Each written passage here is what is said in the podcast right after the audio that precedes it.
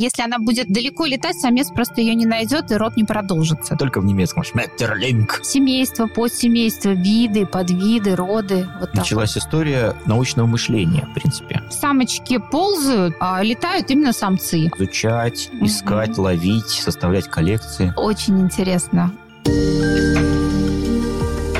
Добрый день, дорогие слушатели. Мы начинаем серию таких подкастов «Эксперименты в науках». Говорим о, в основном, естественных науках. И сегодня у нас в гостях Елена Михайловна Инюшкина, кандидат биологических наук, директор умного дома бабочек Самарского университета. Добрый день, Елена Михайловна. Добрый день, Андрей. Мы сегодня с вами поговорим о бабочках. И вот первый мой вопрос такой. Почему бабочка называется вообще бабочкой? Какие еще названия были, есть у этих насекомых? Вообще на какие виды они подразделяются? Интересный вопрос.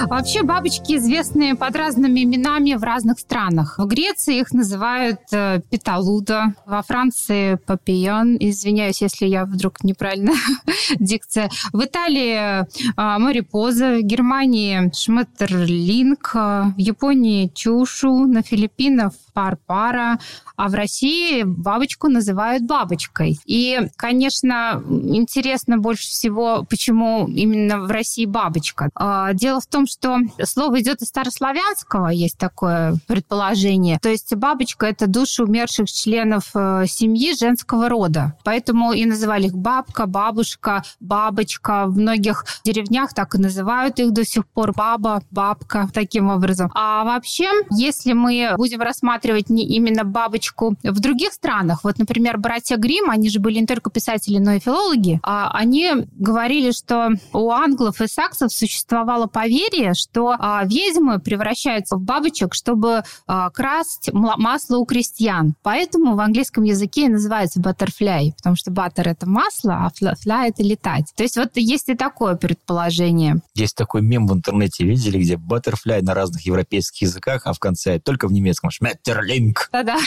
Вот. В общем, вот, вот такие вот есть предположения, но опять же все упирается именно какие-то в исторические аспекты, да, то есть этимология, она может быть различна. А, ну, во всяком случае, вот такие вот предположения существуют. А как оно точно было, конечно, нам стоит только догадываться, потому что мы не всю историю можем изучить вот этой энтомологии. Ну вот с отсылкой на фольклористов братьев Грим очень интересно получается, что есть ведьма, ведьма она старая, бабка как баба Яга такая, и у нас как бы бабка, да, то есть бабочка. Это все равно связано с такой мистической стороной фольклорной. Думаю, да. Очень древняя, магическая, потустороннее, поэтому, ну, очарование бабочки, оно подсказывает, что что-то такое неземное и страшной красоты. Я так думаю, что, может быть, это и связано с тем, что крылья бабочек, они же очень красивые. Они окрашены в разные цвета, скажем так. Там есть и узоры, и точки, и какие-то линии интересные, может быть, из-за этого. Но на самом деле, если вы присмотритесь а, поближе не только к крылышкам, а, а, к мордочке бабочки, да, я позволю себе так сказать, то она не настолько уж и красива. Красивые у нее крылышки, да, а все остальное, ну, обычно насекомое, правильно? Может быть, из-за этого вот такая вот трактовка двусторонняя. У меня сейчас возникла своя трактовка. Как в песне Акуджава. Девочка плачет, женщина плачет, старушка плачет. Вот личинка, куколка и старушка третья стадия – это, собственно, бабочка. Потому что это Мгм. же такой последний возраст доживания. Это вот э, проживающего цикл насекомого. Действительно, бабочка – это одно из немногих насекомых, у которого есть, э, у которого присутствует цикл полного превращения. А цикл полного превращения – это значит, что э, из куколки выходит насекомое, которое совершенно не похоже на, на свою личинку. То есть это яйцо, из яйца выходит, э, ну, в данном случае гусеница, если мы говорим про бабочку, а гусеница окукливается, то есть там куколка образуется, и уже из куколки выходит та самая бабочка, или как мы называем ее имага. Имага – это взрослое насекомое.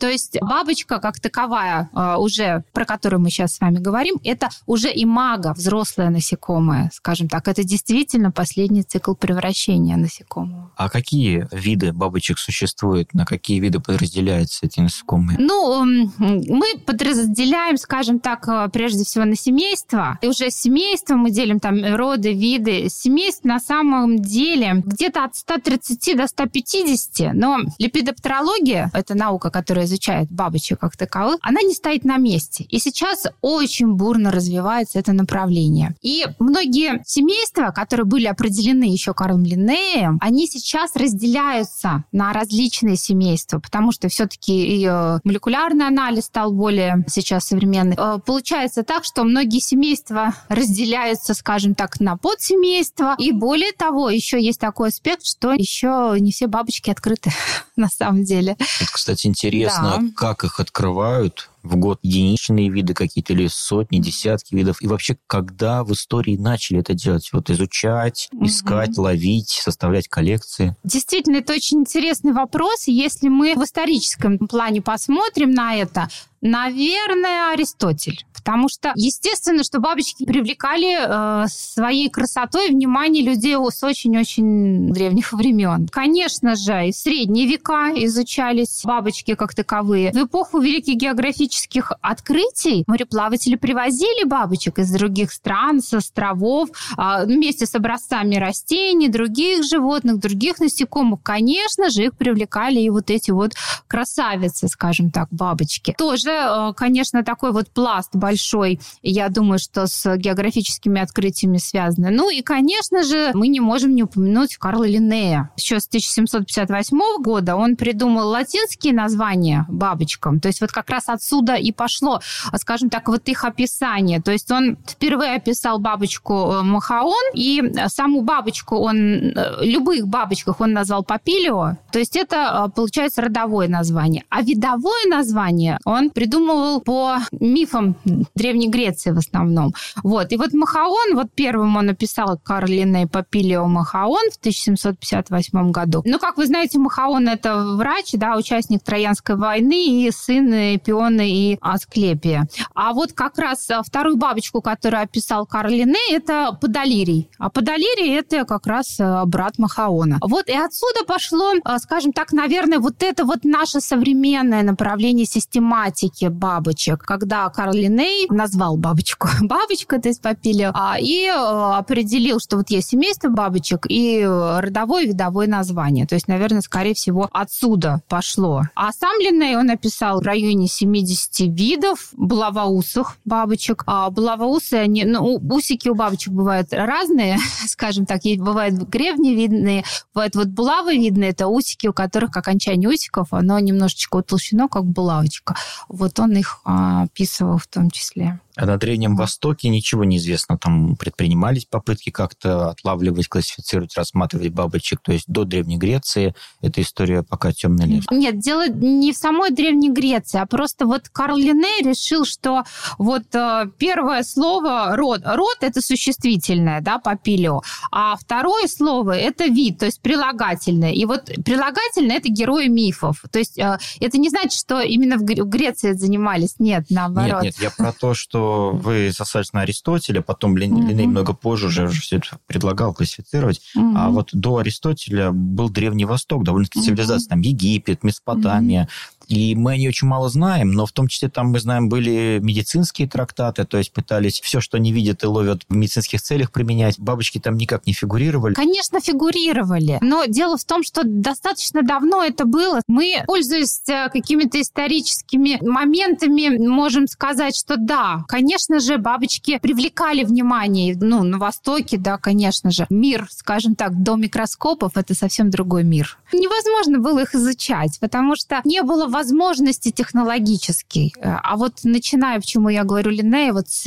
его моментов, как раз э, началось именно, и систематика это началась, когда мы можем а, разделить на семейство, подсемейство, виды, подвиды, роды. Вот Началась вот. история научного мышления, в принципе сильнее. Да, а так была просто красота, красота природы, очень красивые бабочки, да, замечательно. Но даже э, и э, вот сами булавочки, на которых мы накалываем, а раньше не было такой технологии. То есть, ну, допустим, вы поймали бабочку, но ведь ее же нужно расправить, а потом на иголочку посадить. До этого додумались вот уже ближе к Линнею. Это очевидно, на самом деле, потому что, ну, научная парадигма мышления, она вот тогда и была А как в России изучали бабочек? Конечно же, в России бабочек э, изучали. И у нас были энтомологи, э, которые с удовольствием, скажем так, изучали бабочек. Не только российских, те, которые у нас э, летают на территории России, а, но и, конечно же, привезенные экземпляры. Когда мореплаватели, те же купцы привозили, это же было очень интересно. Вот. И интересен тот факт, что вот Николай Михайлович, это великий князь, внук Николая Первого, он а, был энтомолог, и не только любитель. То есть его поддерживали энтомологи а, Сиверс, Беккер а, и Людвиг а, Млакосевич. То есть они а, собирали для него коллекцию бабочек. И Николай Михайлович, он а, жил вдали от, от Питера, в районе Кавказа, и он изучал бабочек Кавказа. А, и в конце 19 века он стал членом французского энтомологического общества, а, и уже а, следом стал членом русского русского энтомологического общества. То есть я веду к тому, что наше русское энтомологическое общество тоже есть, было. Да? И на самом деле это действительно а, такая очень интересная история, когда энтомологи э, как бы объединяются в сообщество, и они изучают вот эти все невероятно интересные вещи на, на бабочек. То есть не только сами крылышки, да, которые состоят из интересных, удивительных чешуек, но и зрение бабочек, да, то есть э, усики, другие какие-то а, структуры. То есть это действительно у нас в России развито, и а, у нас в университете, в Самарском университете до сих пор продолжается эта школа. Есть энтомологи, которые изучают студенты с удовольствием, а, ездят у нас в Красносамарское лесничество, в а, Жигулевский заповедник, где бабочек, соответственно, изучают, ловят, но не все, краснокнижных нельзя. Мне вот интересно, а была ли какая-то крупная царская коллекция бабочек, если уж там mm-hmm. в царской семье было увлечение бабочками, может быть, какая-то да. коллекция была или сохранилась даже? Вы знаете, вот, кстати, у Николая Михайловича, у князя, вот, про который я говорю, у него было очень много шкафов с бабочками. А, он эту коллекцию раздал к концу своей жизни. Часть, кстати, на Кавказе оставил, там, где он, в общем-то, и собирал этих бабочек, а, и часть в Санкт-Петербургском музее зоологическом, то есть как раз там а, представлена эта коллекция. Можно посмотреть, понаблюдать, каким образом вот наши энтомологи смотрели бабочек, изучали. То есть, да, вот такие вот были коллекции. Ну, вот из того, что я помню. А сегодня в России крупные коллекции, интересные коллекции, где находятся? Конечно же, это Москва, Питер, вот э, коллекции. У нас в Самарском университете есть. Единственное, что а, у нас нет такого, что мы говорим, вот это вот самая крупная коллекция, а вот это вот, вот чуть менее крупная. Почему мы так говорим? Потому что в коллекции может быть очень много экземпляров, но они могут быть дублированные, а, дублировать друг друга, эм, или еще не расправленные. Что такое нерасправленное? Это когда а, человек ловил бабочек, там, или его, ему привезли уже бабочек, которые были пойманы, но не расправленные. То есть не расправленные экземпляры. Считаются ли коллекционными или нет? Тоже вот интересный вопрос. А, а если она не расправленная, то потом ломается все, да? Нет, нет, можно. Есть методика, да, которая позволяет есть... раскрывать уже угу. сухих. Но опять же, не всегда мы можем воспроизвести точно. Э, то есть мы не можем гарантировать, что часть крылышка не сломается, сломается. То есть если оно сломается, его нужно подклеивать. Это настолько педантичная работа, очень интересная, но в то же время все-таки сложная. Давайте о нашей коллекции поговорим. Вот есть э, умный дом бабочек. Угу. Что это за коллекция для наших слушателей и как можно посмотреть угу. эту коллекцию? Где-то в апреле у нас в Самарском университете состоялось открытие умного дома бабочек. Умный дом это специализированный демонстрационный зал, созданный на основе энтомологической коллекции профессора, доктора биологических наук Сачкова Сергея Анатольевича. А в его коллекции более 75 тысяч экземпляров чешуекрылых. То есть всех бабочек мы называем чешуекрылыми. Его коллекции есть экземпляры из Европы, Азии, э, Африки, Северной и Южной Америки. Ну, достаточно большая, широкая коллекция. И она входит э, в пятерку самых полных коллекций Российской Федерации. И эту коллекцию Сергей Анатольевич презентовал нашему университету. И на основе этой коллекции был создан умный дом бабочек. Ум, умный дом был организован по инициативе президента нашего университета Софера Виктора Александровича и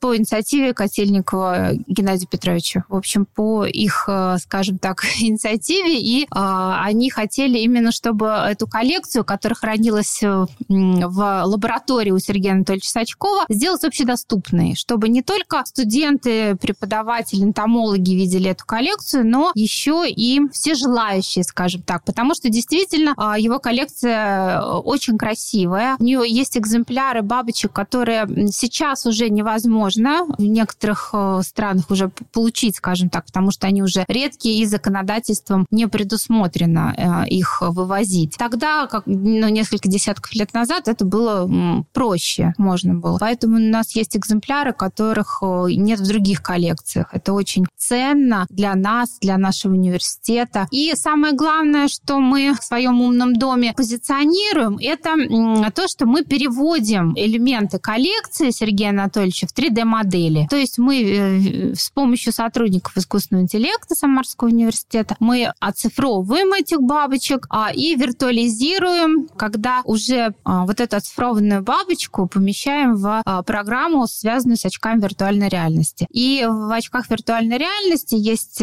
несколько локаций с бабочками, а, где можно посмотреть и жизненный цикл этой бабочки, а, любой, которую вы выберете, и э, ловить ее с очком, тоже виртуальным, кстати, а, посмотреть, походить по локации. Одна из локаций – это заповедник Жигулевский, то есть можно как раз э, посмотреть, какие бабочки, краснокнижные наши бабочки летают в этой локации, в нашей Самарской, и э, выяснить, как она называется, где обитает, чем питается. То есть вот такие вот моменты интересные. Как посетить этот дом бабочек человеку, который услышит подкаст, живет в Самаре или приедет в наш город, может быть, потому что живет в другой точке России. Вот как ему посетить наш дом бабочек э, в Самарском университете? По записи или просто часы работы какие-то есть? Как это устроено? Mm-hmm. Работа с посетителями?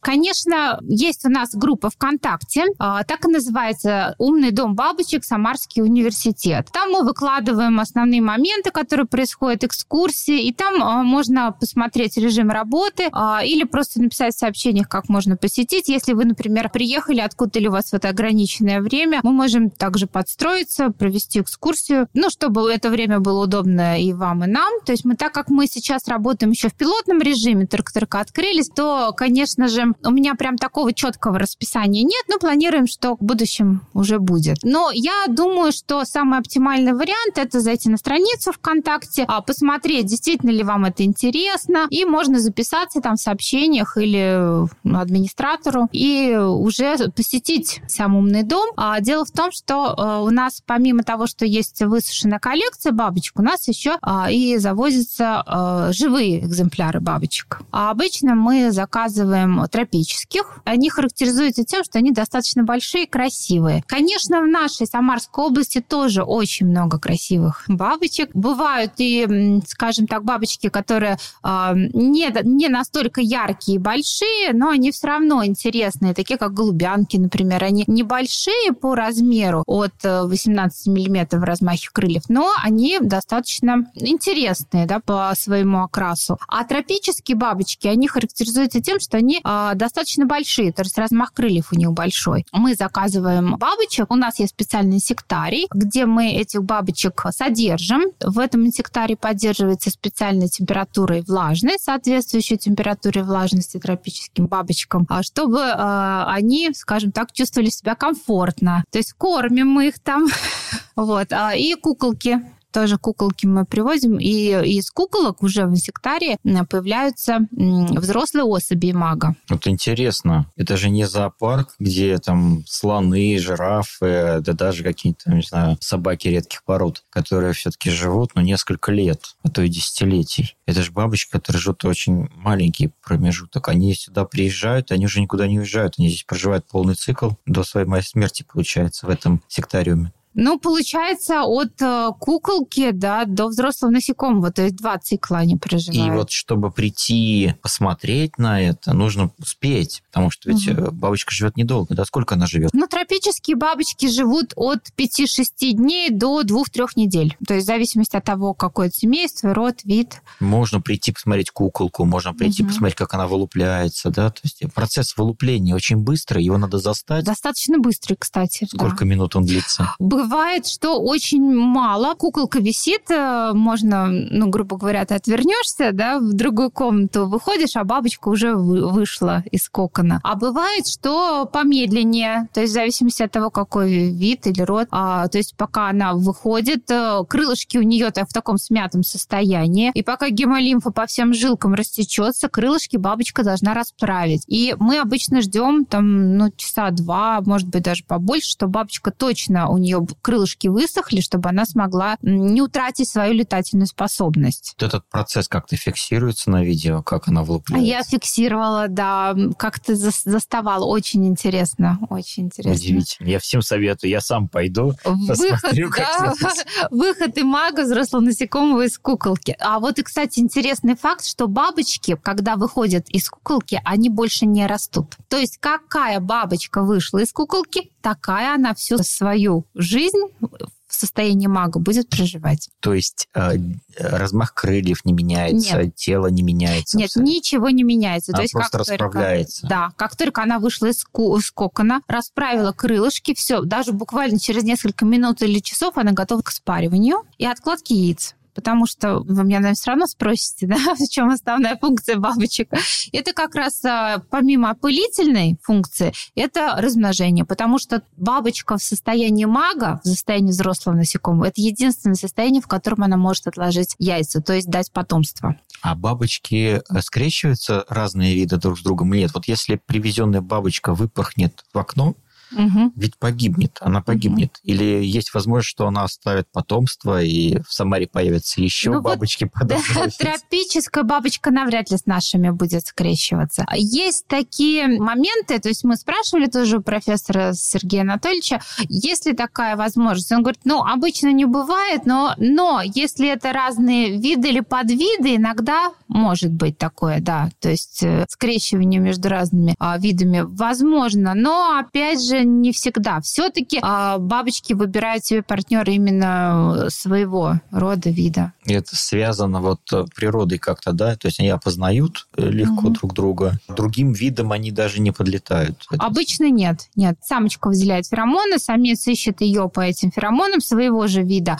а феромоны других бабочек его рецепторы не воспринимают. Получается, они колониями живут, только своих. Но я бы не стала называть колониями, потому что все-таки бабочки, они, у них летательная функция же достаточно а, большая, они летают на разные расстояния. Когда яйца они откладывают, они стараются отложить в разных местах, поэтому, чтобы расширить ареал обитания. Поэтому насчет колонии у этих насекомых мы не можем говорить. Давайте тогда вот еще обсудим какой момент. Как изучаются бабочки вот в том плане, что какие новые виды открываются, как вообще вот происходит опознавание вида или то, что это вдруг перед ученым на самом деле там скрещение двух видов он познает. Вообще возможно понять, что перед тобой бабочкой, что определяется легко, что это вот скрещение вот таких вот двух видов или новый вид совершенно? Вы знаете, это очень интересный вопрос, очень. А, потому что это, этот момент определения, скажем так, а, вида, рода очень сложен. Почему? Чем лучше технологические особенности общества, тем больше нюансов мы замечаем, систематизируя насекомые. А вот тут вот такая чешуйка, а вот тут такой усик, а вот тут немножко вот на лапках вот так вот повернуто или что-то. И э, бывает так, что тот вид, который мы определяли, например, какое-то время назад, а сейчас другой ученый, например, пишет статью, ага, это не тот вид, это, оказывается, другой вид этого рода. А почему так происходит? Опять же, из-за того, что всех нюансов раньше мы не видели. Чем лучше техника, тем лучше микроскопирование, молекулярный анализ, а, который сейчас дел, делается у насекомых, тем мы больше понимаем, что, скорее всего, этих семейств, родов и видов намного больше, чем мы думали раньше. И сейчас идет небольшая перетурбация этой классификации. Поэтому, если вы читали раньше одно, а потом вдруг выяснилось другое, не пугайтесь, это все нормально. То есть сейчас вот этой классификация немножко, а, она меняется, эта классификация энтомологическая. И это нормально. Не стоит на месте наука, то это значит, что исследования идут, а, научное мышление, как вы говорите,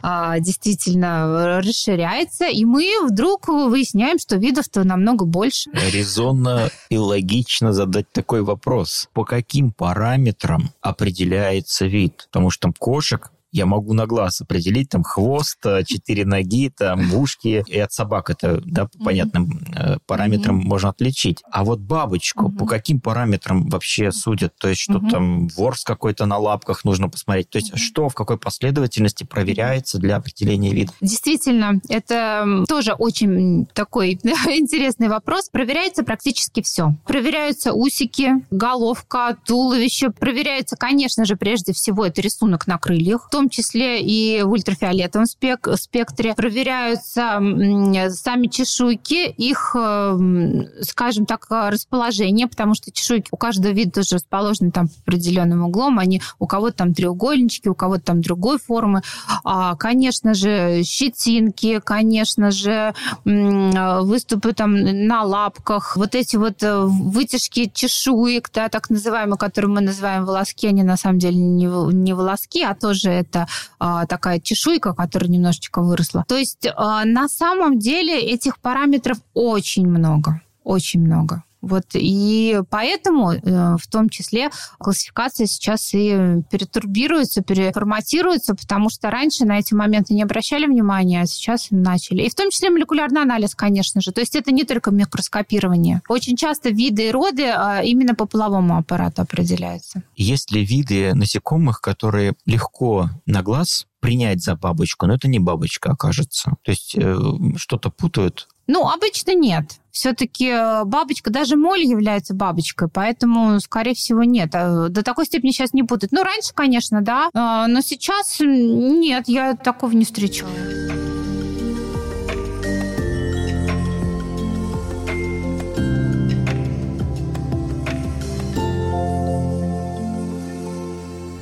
Елена Михайловна, давайте пофантазируем по-научному. Что вот было бы, если бы бабочек в нашей жизни не было? Ну, в этом смысле, наверное, наверное, ничего особенного я вам не скажу, потому что это тот же факт, что если бы почему, если бы не было пчел, если бы не было муравьев, если бы не было птиц, то есть, ну, скорее всего, это то же самое. То есть а бабочка, она вовлечена в экологический круговорот.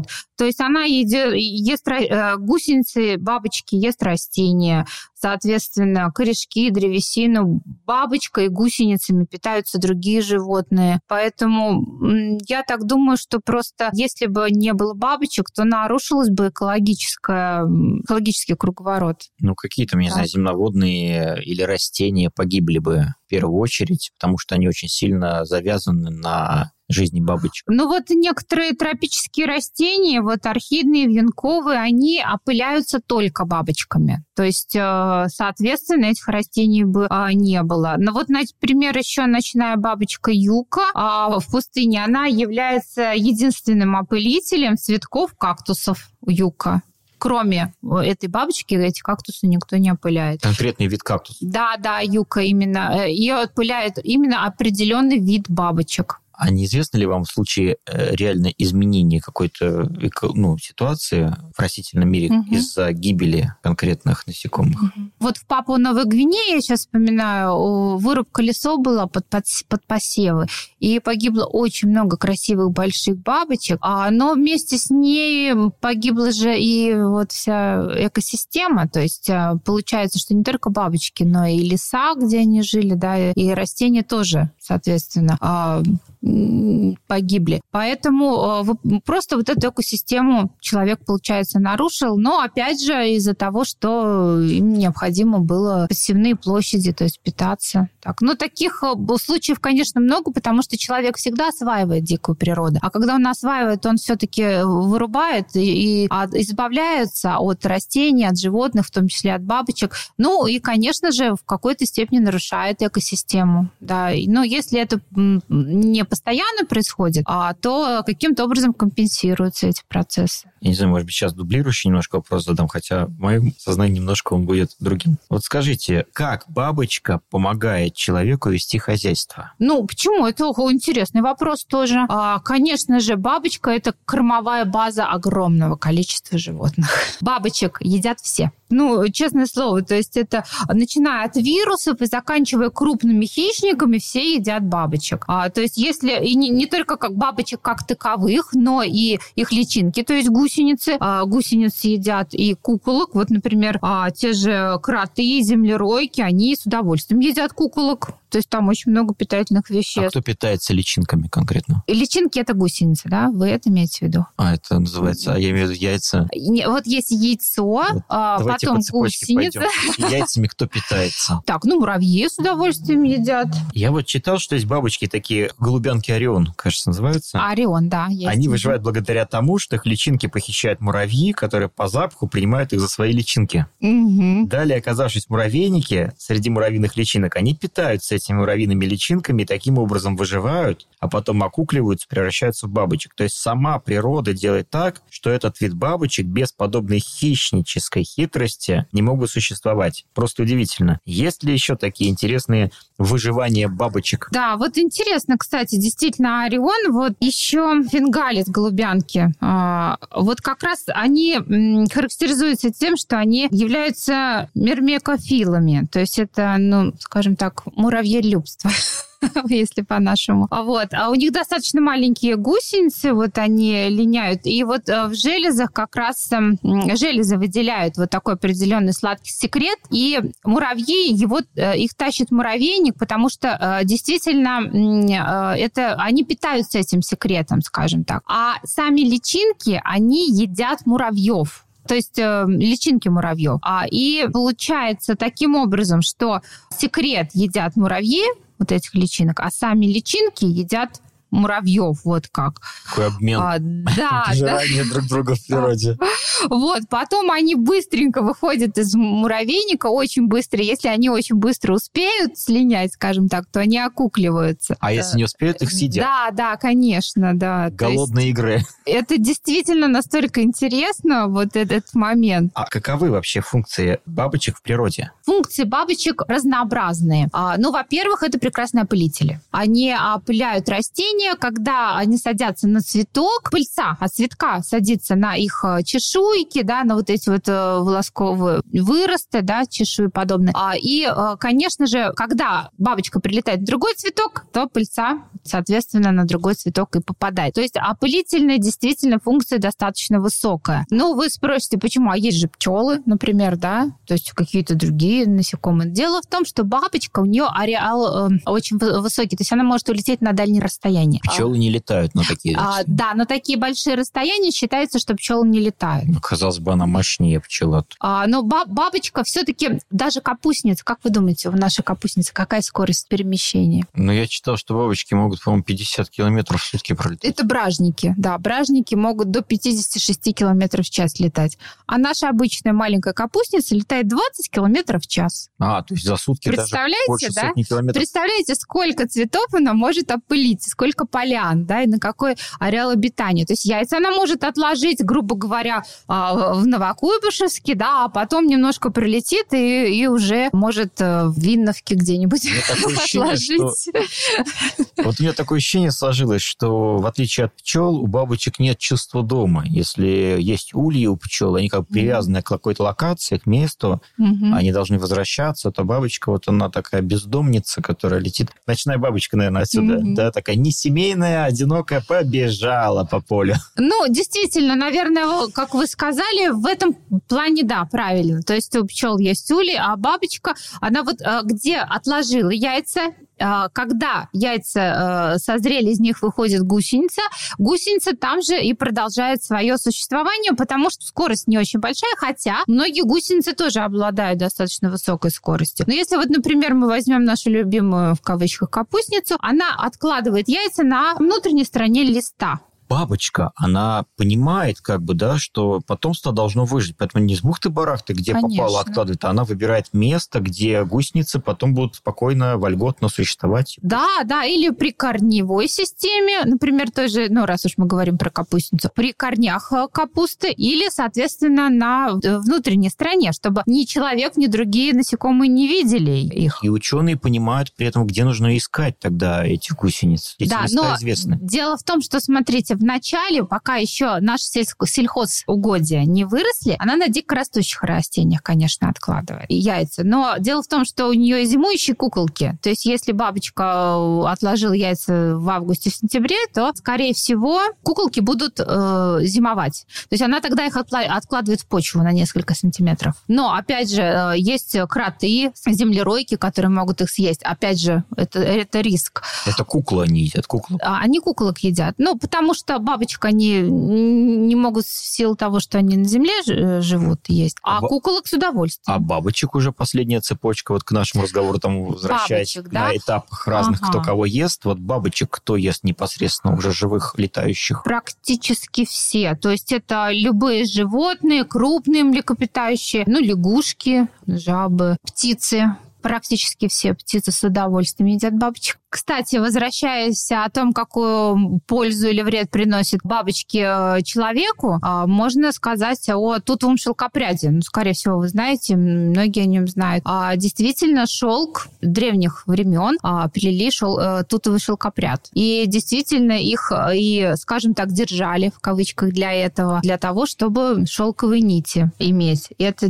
действительно скажем так, сыграло ключевую роль в некоторых аспектах истории, как вы знаете. Если человек как бы не ест бабочку, но пользуется ее, как сказать, э, жизнью, да, Мгм. или... Разводили специально их а, для того, чтобы получать шелковые нити. Так же, как и других животных, а, потому что а, это был очень ценный источник ресурсов. А И сегодня как другие. шелк производится? Вот натуральный, по-моему, производится именно шелкопрядами, а искусственный, ну, понятное дело, что искусственным путем. То есть эта практика до сих пор существует? Но сейчас же у нас такая тенденция, что мы все переходим на экологичность, да, мы же все такие экологичные, у нас экологическое мышление, у нас экологическая одежда, у нас даже эко-сумки, то есть раньше считалось кожзам, а сейчас эко-сумка, понимаете? Э, То есть мы все экологичные, поэтому а, мы не можем говорить о том, что мы там будем использовать животных в своих целях. Вот сейчас нельзя. Понимаете, у нас Понятно. даже мясо сейчас эко-мясо бывает. Скоро Да. будем питаться, кстати говоря, бабочками и насекомыми, потому что в том году, по-моему, я проходил опрос, ну, и, наверное, многие получали его и проходили, уж не помню, какая компания его проводила, по замене вот этого мяса на производное от насекомых. То есть э, попытка Мгм. создать в фастфудах там вместо курицей Мгм. из тараканов, из моли, я не знаю. Ну вот, э, вы знаете, меня, если спросите меня как биолога, я скажу, что э, таракан это такое же животное, как и курица. У нас не растительноядный желудочно-кишечный тракт. У нас тракт смешанного типа. То есть э, нам нужен э, именно животный белок для того, чтобы мы полноценно функционировали. И он есть в тараканах. Конечно, есть, а, но не в таком количестве. То есть тараканов нужно съесть много. Поэтому мы и выращиваем э, кур, индеек, а, коров. То есть это, в общем-то, для человеческого организма это нормально. Но просто, наверное, я понимаю, что есть экологичность, а, но все-таки не нужно какие-то грани переходить. Наверное, все должно быть в меру. Сейчас кажется это безмерно, а через сто лет вполне возможно у нас будет совершенно другой рацион. Не исключено, тараканы конечно. в блендере, выращенные искусственно в каких-нибудь условных парниках, в тараканиумах, и мы будем это все с удовольствием есть, тем более есть разные вкусовые добавки пищевые, там, со вкусом курицы, со вкусом индейки, со вкусом Мгм. говядины. Может быть, не исключаю. Елена Михайловна, скажите, где живут и где не живут бабочки? Как связаны бабочки со средой обитания? Вот есть ли на карте мира зоны, где мы можем сказать, что бабочки есть, бабочек нет? Смотрите, у нас бабочки есть везде, кроме а, северного и южного полюса. Почему? А, и, соответственно, еще я могу сказать, естественно, на суше. Я не имею в виду водные просторы, потому что бабочке нужна земля, откуда растут растения, да, соответственно. А, почему? А, вот а, вы знаете, даже в Антарктиде недавно нашли насекомые, помните, да? Нашли на полуострове а, насекомые, но не бабочек, кстати. А, но, тем не менее, я так понимаю, что поиски еще идут, и возможно, что мы там еще даже какую-то бабочку найдем. Не исключено. На самом деле, почему? У бабочек достаточно большой ареал э, передвижения, да, обитания. Они могут летать на очень большие расстояния, как мы с вами же говорили про бражников. Они могут, например, там из э, Абхазии долететь до Норвегии, но они реально просто вот э, выходят из коконов, и так как у них скорость большая, они могут себе позволить, они разлетаются везде. Вот, ну, просто разлетаются. Они полетели на север, полетели полетели на юг, на восток, на запад, а вот, ну, просто взяли, разлетелись, скажем так. Поэтому, в общем-то, бабочки, так как они имеют достаточно большую скорость передвижения, они распространены всеместно. И вот раз уж мы говорили про капустницу, да, нашу любимую, а на самом деле она в начале ее ареал обитания был Юго-Восточная Азия, а потом она расширилась свой ареал, то есть она стала на, более на север, на юг продвигаться. Потом она заняла такие ареалы, как Африка, а, соответственно, э, Восточная Европа, потом э, Западная Европа. И даже, по-моему, сейчас не помню, в 17-18 веке ее завезли вместе с другими насекомыми даже в Америку. То есть и сейчас, в общем-то, а, не было печали, но капустница есть и в Америке. То есть капуста она там тоже ест. Там начиналось все, скажем так, с небольшого ареала, да, но в связи с тем, что бабочка достаточно все-таки скорость перемещения, скорость лета у нее достаточно большая, они сейчас распространены действительно практически повсеместно, кроме Северного и Южного полюса. Ну, скорость лета, это все равно ограничивается. Пространство должно сесть, перекусить, полететь Конечно. дальше. Если это водное пространство, она не полетит полетит. Если угу. какие-то такие безжизненные зоны, где нет угу. растений, она не полетит, она не выживет угу. просто. А, да, кстати, вот а, почему на островах есть такие бабочки, которых нет а, на других континентах? Как раз вот именно а, так, как вы правильно сказали, она не долетит. Если она до большого континента не долетела, то все, она только на острове может жить. Поэтому и на островах есть те экземпляры, которых нет на континентах. Вот как. А, но э, бывает так, что вывозят на кораблях. Бабочки часто залетают на корабли, и таким образом они оказываются на других континентах. Но сейчас, наверное, и специально ученые едут за ними на острова, помещают какие-то колбы и перевозят. Конечно, да, да, есть такое. А, ну вот я хочу сказать, что часто такие, особенно бабочки неприхотливые, небольшого размера, у них э, действительно ареал обитания достаточно высокий. Вот, кстати, очень интересно, сколько бабочек в мире видов вообще? Кто-нибудь считал? А, ну сейчас считается примерно, что примерно, опять же, плюс-минус несколько тысяч, как вы понимаете, да, в районе 170 тысяч видов известно. Есть меньше миллиона, ну, да? Википедия даже выдает, что больше даже, в районе районе 200 тысяч видов и в районе 130-150 семейств. Вот так. А, но, понимаете, как а, мы же говорим тысяч видов, а внутри вида ведь э, огромное количество насекомых этого вида. Потому что, конечно, их миллиарды, да, если мы про это говорим. То есть, если мы говорим про штучные экземпляры, их миллиарды. И вообще вот эта вся экомасса бабочек, естественно, что она будет просто не одну тонну, огромное количество, да. А вот интересно, бабочка адаптируется к новым условиям. Как известны ли случаи в науке, когда бабочка переселялась и что-то происходило, изменялся как-то ее вид, она сама менялась из-за того, что она оказалась в другой среде? Или она просто не выживает? Ну, вы знаете, конечно, это происходит не одномоментно. Конечно, эволюция берет свое, какие-то адаптивные механизмы все равно присутствуют. Ну, учитывая, что она живет до двух недель, то, наверное, mm-hmm. это очень такой вопрос очень интересный, что адаптация происходит сотнями поколений. Конечно, конечно. Должно быть не одно, не два и даже не десять поколений. Конечно же, в любом случае мы же тоже адаптируемся к изменяющимся условиям. И любое животное вынуждено адаптироваться для того, чтобы продолжить свой род. Конечно, она адаптируется, но просто мы не можем это сразу сразу заметить, скажем так. Ну, а есть вот конкретный случай, что мы знаем, что этот вид бабочки был немножко другим, и жил в другой точке географической много-много лет назад. А сюда вот он попал, и теперь вот поэтому он там оброс смехом, я не знаю, изменил какие-то питательные функции или нет, или такого нет в науке. Ну, конечно, что это достаточно вероятная история, то есть может быть. Они могут и питаться, например, а какие-то виды бабочек может питаться, могут питаться только одним растением, другие виды бабочек. Широкий рацион, то есть тогда они могут, конечно, расширять свой ареал и меняя окрас, наверное, да, в зависимости от того, что в растениях этих угу. содержится. Ну, конечно, да, может быть немножко, потому что даже если мы возьмем э, ну, бабочки одного вида, конечно же, мы увидим, что небольшое отличие есть, так же как у человека. Уже вроде человек человек, а все мы разные, да, но вот бабочка капустками также. Кстати, интересно про капустницы здесь. Вот капустницы белые, в детстве их сам ловил, ну, угу. так везде, наверное, дают детям сачки, чтобы угу. они в деревне развлекались и бегали по капусте, значит, собирали этих бабочек. Вот бабочки все белые, а капуста же ведь и разная есть. Да, есть зеленая, а есть вот там, там красная какая-то, как она там называется. Угу. Они не едят эти бабочки, эту капусту. Они же вот стандартные вот эти угу. круглокочанные какие-то, да? Или нет? Или они всю капусту могут есть? Нет, ну там тоже виды подвиды есть разные. И, соответственно, бабочек несколько видов. И по окрасу а, они тогда отличаются. А, смотрите, ведь сами бабочки как таковой капусты не едят. Ее едят гусеницы.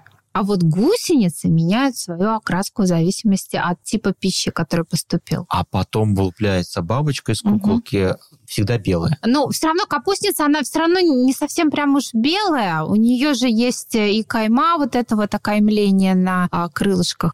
Конечно, они все равно немножко, скажем так, меняются. А, меняют цвет, можно сказать. Еще мы часто путаем капустницу, например, с брюквенницей, например, часто путают, или с репницей. Вот капустницу с репницей часто путают. То есть э, путают, потому что реп, репница на репе, а капустница на капусте, например например. Это Поэтому, разные виды с разными Конечно. Рисунками. А вы, например, увидели, ага, это капустница, просто она немножко другая. На самом деле это не капустница. Могу ошибаться в названии. Там белокочанная есть, краснокочанная капуста, если я не ошибаюсь. Да? То, вот Их едят разные бабочки. Одна и та же бабочка не может есть и там, и там. А, иногда может, иногда может. может да, да. А иногда может, а есть, которые вот конкретно вот только на одном растении. А опять же, если мы имеем в виду вот э, нашу бабочку, тоже капустница, она варьирует. То есть она не обязательно прям вот именно белокочанная песчаную, потому что а в начале, когда выходят ее куколки, у нее же летный период с апреля по октябрь, а в апреле еще нет капусты. И гусеницам приходится есть дикорастущие растения. То есть, а конечно... гусеницы уже вылупляются, а еще рациона нет. А из куколки уже выходит бабочка, которая уже буквально через ну, несколько дней может отложить яйца, а яйца уже через, ну, через неделю, через максимум через день, ну, в зависимости от погодных условий, уже выходит, а капусты еще нет. Конечно, да, она их тогда откладывает на дикорастущие растения, на какую-то древесину, ну, где-то вот, то есть старается подстраиваться. Конечно, первые, поэтому первые поколения, они еще не такие массовые, потому что у них и столько нет еды необходимой, потому что даже, даже яйца, вот э, сколько яиц откладывает бабочка, как вы думаете? Ну, я думаю, несколько десятков. Ну, в принципе, да, это логично, да. Но если, например, та же капустница откладывает яйца в неблагоприятную погоду, она может отложить 15-20 яиц. А если погода и питательная э, среда позволяет, то она может проложить и 200 яиц. Представляете? За одну кладку. То есть у нее есть программа по возрастанию численности популяции? А, ну, конечно, это именно наличие э, кормовой базы и погодных условий. И получается хозяйственная деятельность человека, да, создание определенной среды, грядок конечно. с поливом, это увеличило популяцию? Да, да, именно мы увеличиваем популяцию Понятно. таким образом. То есть, видите, все равно получается взаимосвязь, правильно? То есть мы взаимосвязаны с бабочками, с другими насекомыми, очень тесно мы связаны. Причем мы своей деятельностью порождаем их деятельность, а они, соответственно, своей деятельностью нашу. То есть получается, опять же, вот этот вот круговорот. Я слышал, что бывают неуловимые бабочки, которых очень трудно увидеть и тем более поймать. Так ли это? Какие это виды? Так, вот это вот интересный вопрос. Если мы говорим про неуловимые бабочки, есть так называемые редкие. А считаем ли мы редкие виды неуловимыми? Если да, то да. Но с другой стороны, многие э, редкие виды, они должны быть редкими. То есть действительно есть популяция, а численность которых небольшая, и это нормально. А так, чтобы вот виды, которые неуловимые, ну, скорее всего, если э, у этой популяции достаточно высокая численность, она будет уловима. Я про то, что даже ученые охотятся за ними. А, это сложно для них. Есть, опять же, это мы говорим про редкие виды. Редкие виды. А, как я уже говорила, многие э, виды не открыты до сих пор. А вот они, наверное, являются неуловимыми, потому что мы их еще не открыли. Или те, которые только... Есть бабочки, которые только в сумерках или ночью выходит? Конечно, да? конечно. Есть ночные бабочки, есть дневные. Вот ночные, но ночные, там специальные ловушки есть э, для ловли бабочек. А это связано с тем, что ну, их кормовая база выходит только ночью? Или, наоборот, э, хищники засыпают, и они выходят ночью? И то, и другое. Но вот, например, если мы говорим про, например, про коконопрядов, а, они лишены ротового аппарата, им не нужно питание. То есть они ночные, их главная функция, как вы понимаете, это размножение. А размножаться удобно ночью, потому что меньше хищников, конечно же, а птиц меньше, да, и практически нет, они не видят. То есть это, опять же, получается вот адаптация как таковая. Правда ли, что есть бабочки, которые не летают? Или практически не летают, предпочитают ползать? Да, действительно есть. Причем мешочницы из рода бескрылки, они, по-моему, называются. Да. У них вообще развит партеногенез. Что такое, напомните ну, нашим слушателям? в общем-то, ну, самцов им не нужно. А. То есть, соответственно, они могут отложить яйца и без самца, поэтому, в общем-то, им летать не нужно. Вообще есть бабочки без глаз, без усиков и так далее. То есть они выпускают феромоны. Например, есть такой вид, который выпускает э, феромоны уже из куколки, то есть на голове у нее капсула, и, в общем-то, не нужны даже глаза. Она может откладывать яйца вот в таком состоянии, то есть даже не будучи как таковой бабочкой. А да? почему вообще их записывают в бабочки, а не в какие-то другой вид насекомых? Крыльев может не быть, там усиков У самца быть. есть, самцы с крылышком. А что позволяет вот. в целом? Вот э, надо всегда говорить о самках и самцах в совокупности. А, ну а, вот что с... вообще определяет бабочку как бабочку в этот момент, если у нее там много чего нет, чего есть у стандартной бабочки? Э, у некоторых мешочниц, например, самочки ползают, а, например, а, а летают именно самцы. А, потому что мы род все-таки, род, вид определяем а, именно по самке и самцу. Симбиоз такой. Да, да. да. То есть самочки птички могут не летать или э, просто, скажем так, перелетать от кустика к кустику очень прям вот не тратя энергии, как вот, например, та же самая павлиноглазка а, атлас, которая достаточно большая, у нее размах крыльев до 26-28 сантиметров, она очень большая, и э, самочка, э, вот откуда она вышла из кокона, она сидит и ждет самца. То есть она практически не летающая, хотя летать она умеет. Просто основная функция самки – это отложить яйца. Ей не нужно двигаться. Если она будет далеко летать, самец просто ее не найдет, и рот не продолжится. То есть, ну, это чисто биологическая такая история. Правда ли, что в настоящий момент три четверти бабочек медленно вымирают? Я в интернете такую информацию прочитал как-то. Ну, во-первых, не всему, что есть в интернете, нужно верить, во-первых, да. А сколько тогда бабочек действительно сейчас на грани вымирания? В каждой стране есть э, красная книга, и в каждой, ну не только в стране, в области, у нас вот в Самарской области есть красная книга, там, где редкие виды. И а, они все а, строго классифицированы, систематизированы, мы все про них знаем. Вот. А поэтому, конечно же, бабочки редкие, есть действительно вымирающие, есть те, которых уже, к сожалению, которые уже вымерли. А, конечно же, такие виды есть. Прежде всего, это влияние человеческого фактора. Как охраняют бабочек от вымирания? Существуют ли какие-то заповедники для бабочек, и где они расположены? Знаете, вот есть э, биосферный заповедник бабочек, монархов в Мексике. Вот если вы почитаете, это безумная красота. А, это один из самых больших красивых заповедников в мире. Вот этот заповедник, он э, включил в ЮНЕСКО в 2008 году в список всемирного наследия. А, дело в том, что бабочки-монархи летят э, из Канады в Мексику, чтобы перезимовать. И именно вот этот вот биосферный заповедник в Мексике показывает вот эту огромную, безумную, безумную красоту вот этих бабочек, и многие туристы именно туда едут. А, то есть, да, действительно есть, существует. Так что, если будете в Мексике, дорогие слушатели, обязательно посетите это место. А какие у нас в Самарской области есть виды бабочек? Сколько их? Какие виды находятся сейчас на грани вымирания у нас? С чем это связано? Самарской области около 45 э, видов, занесенных в Красную книгу, то есть это как раз редкие виды. Дело в том, что, как я уже говорила, э, многие виды, которые редкие, они должны быть редкие. То есть не все бабочки должны иметь такую высокую популяцию. То есть редкие виды – это норма. И в нашей в Самарской области считается в районе 2000 видов бабочек. А, и вот получается 45 редкие вида. Они все в Красной книге. Кстати, Красную книгу по бабочкам а, составлял профессор Сергей Анатольевич Сачков. Я очень надеюсь, что он к нам придет. Но мы будем его уговаривать. Спасибо вам большое за этот разговор. Напоминаю слушателям, что у нас в гостях сегодня была Елена Михайловна Янюшкина, кандидат биологических наук, директор умного дома бабочек Самарского университета. Спасибо вам. Спасибо.